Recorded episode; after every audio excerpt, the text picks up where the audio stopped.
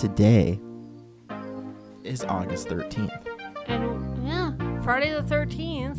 I didn't even know that's how you said that. And we are back after taking another week hiatus. We're, we're kind of like doing one every other week now, yes. it feels like, because of work schedules and stuff. Yeah. So, if we're gone for a week, don't be like frightened. No, it's just my work. Welcome to adulthood. Uh, We got a little bit of stuff to cover for the week. Basically, there's a lot going on with Britney. you know, there's a new update in the Britney thing, so of course we gotta we gotta cover it. Well, yeah, I was going to say a lot changes really fast there. Kelly Clarkson got a victory in her course. And there was a Major League Baseball game in the state of Iowa last night. There was. It was all over the news. So that's our feel good story. And a pop icon has a birthday coming. Talk about that too. The Chatter and show. Let's do it. So Britney's dad is not completely out yet. But it sounds like he's on his way out. Well, there was an article Kind of. posted by TMZ. Now, there's long been rumors, allegedly, I just got to say that, that TMZ is on Britney's daddy's payroll. That, you know, he's paying these outlets or source, at least maybe not paying them, but sourcing them with information that is then used to mislead the public or whatever. Mm-hmm. That could just be a conspiracy theory. I don't know.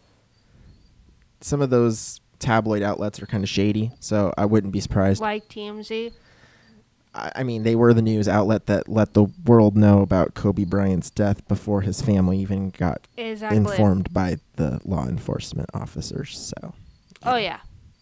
which would, in any other realm, be a breach of journalistic code, but that doesn't apply to TMZ because I don't consider them real journalists. In any event, he said in a filing that he would step down eventually. He denied any wrongdoing. Of course he did. Sounds like he would like to have a say in who takes his place. Of course he would. and he did not think his that his daughter would want a public battle with him. Uh huh. Britney's lawyer responded by saying, and I quote, "We are pleased that Mr. Spears and his lawyer have today conceded in a filing that he must be removed. We look forward to continuing our vigorous investigation into the conduct of Mr. Spears and others over the past 13 years while he reaped millions of dollars from his daughter's estate, and I look forward to taking Mr. Spears' sworn deposition in the near future." Unquote. She got a good lawyer. She does. It was it was great that she got to pick her own counsel. We're finally seeing something getting done on her side. Finally. So Jamie Spears is on record now admitting that he should step down soon. Good.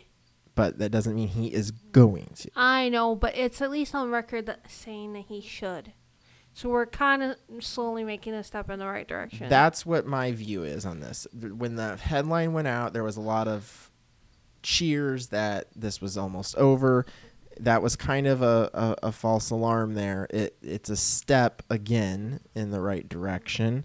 There's still a long way to go. There's still that hearing on September 29th, I believe, in which I'm sure more of this will come to light. yeah, that's why I said it's a small step in the Um, right direction.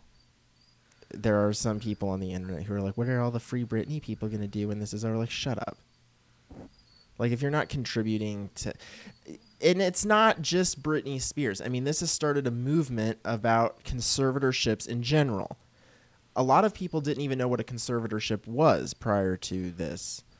This it's become a high-profile case, and it is highlighting abuses within conservatorships, no matter if you're rich and famous or not Exactly. no matter how old you are, no matter what walk of life you come from. Conservatorship abuse is a real thing, and this is shedding light on that subject. And I think it's very important that we continue to help people in those situations, not only Britney Spears, but let Britney Spears be the example that people can look to and say, hey, this is a real thing. And it's not just because she's Britney Spears. This happens to people in conservatorships all over the country. hmm And I think we need to take a look at the laws And And- uh, and also it shows like you can be in a conservatorship and not be of older age. Right. Because I feel like most people, when they think of conservatorships, they think of people who are a lot older in age and like they're not mentally there. And that's kind of the whole entire point of conservatorship is someone's not well, and then there's the different kinds of conservatorships, like the conservatorship of the person, which is what you're explaining here, and then mm-hmm. they have the conservatorship of the estate, which takes care of the finances and the assets and such. So, looking forward to developments in that, Yes. hopefully for the better. Yes. And free Britney as always. Free Britney as always. Kelly Clarkson's prenup was upheld. She gets to keep most of her assets. Well, that oh, that's good. For See, her husband, her ex-husband, are they officially divorced yet? I don't know. Going to be ex-husband, wanted their properties split and wanted the income that she earned during their marriage to be split as well. So he wanted some of her money. Of course he did. The judge said no. So Kelly even gets the ranch that her former husband is currently living in. so he's essentially evicted. That's Reba McEntire's uh, ex stepson. Is that how that is? I have no I believe. That guy's Okay. dad was Reba McEntire's husband, Oh, wonderful. and Reba McIntyre is no longer married to that gentleman. So I, I, I like how the I like how these guys like to go after singers. well, they're m- entertainment managers. Oh, of course, it makes sense. Yeah. Because if I'm not mistaken, uh, the this guy's name is Brandon, Kelly Clarkson's ex-husband, and his dad's Narvel, if I'm not mistaken on that. And Interesting name. Narvel was a manager for Reba. I think she wa he was a manager. I don't think he was in the band. Yeah, I'm pretty sure he was a manager. I could be wrong. He was either in the band or was a manager, and his son is an entertainment manager who also managed Blake Shelton, who recently uh, dismissed his management. So Blake Shelton no longer has him as a manager. So, win for Kelly Clarkson there. Yes. Speaking of Reba McEntire, just throw this out. She did recently uh, contract COVID 19. Oh. I believe she was a breakthrough case. I believe she said she and her current boyfriend were both vaccinated and they got it anyway. However, she encourages people to get vaccinated, saying it could have been a lot worse. So that's what's going on with Reba, Kelly Clarkson, Britney. Yeah. Uh, Madonna turned 63 on August 16th. Which is just crazy to think. I remember when she was turning 45. I remember when she turned 50. Yes. That was right around the time of Four Minutes. Yes. Good memories of that. I was just listening to the Hard Candy album not too long ago. And high school memories right there. Yep. Um, over 300 million records sold. Guinness World Records calls her the best selling female recording artist of all time. There is kind of a reason why she is referred to as the Queen of Pop. So take that, you imitators. So happy birthday to Madonna. Yes. Happy early birthday to Madonna. For our music magnitude segment, we're going to talk about our favorite Madonna song since it's going to be her birthday. Do you have a favorite Madonna song, E? I don't know. Part of me always kind of wants to go back to like Hung Up because I Hung feel Up like is, is that song, man. That Confessions of a Dance Floor album though. I think that was the first one I got introduced to. I remember being like 12 years old, and that, that, the Confessions tour was the first concert I ever went to, and it was it was electric. The cool thing about Madonna shows is that you go there and there's people of all ages and religions and orientations and genders, and it's just it music makes the people come together. Indeed, it's it was quite an electric show. I recommend going to see her if COVID ever lets up and if she ever tours again. It was a good show. I um my favorite feel good Madonna song will always be Holiday oh yes. just because it reminds me of my childhood. It's That's- the yep. opening song on her first greatest hits album that my parents listened to all the time. So And that is a song that y- you and I used to jam out to all the time when we were kids. it, it still is that jam. Very much so. I mean, there's for her. There's a bunch of different songs depending on your mood. There's sad songs. There's happy songs. Favorite albums: Erotica. Confessions on a Dance Floor is a good album. True Blue is a fun pop album. Just I could go on. Just Good. what a legend. So happy birthday, Madonna. Yes, happy birthday, Madonna. Sports Alrighty. and feel good.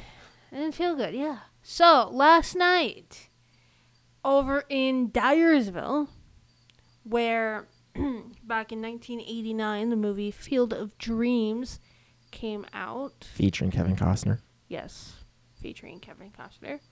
Uh, so that movie was actually filmed in Dyersville.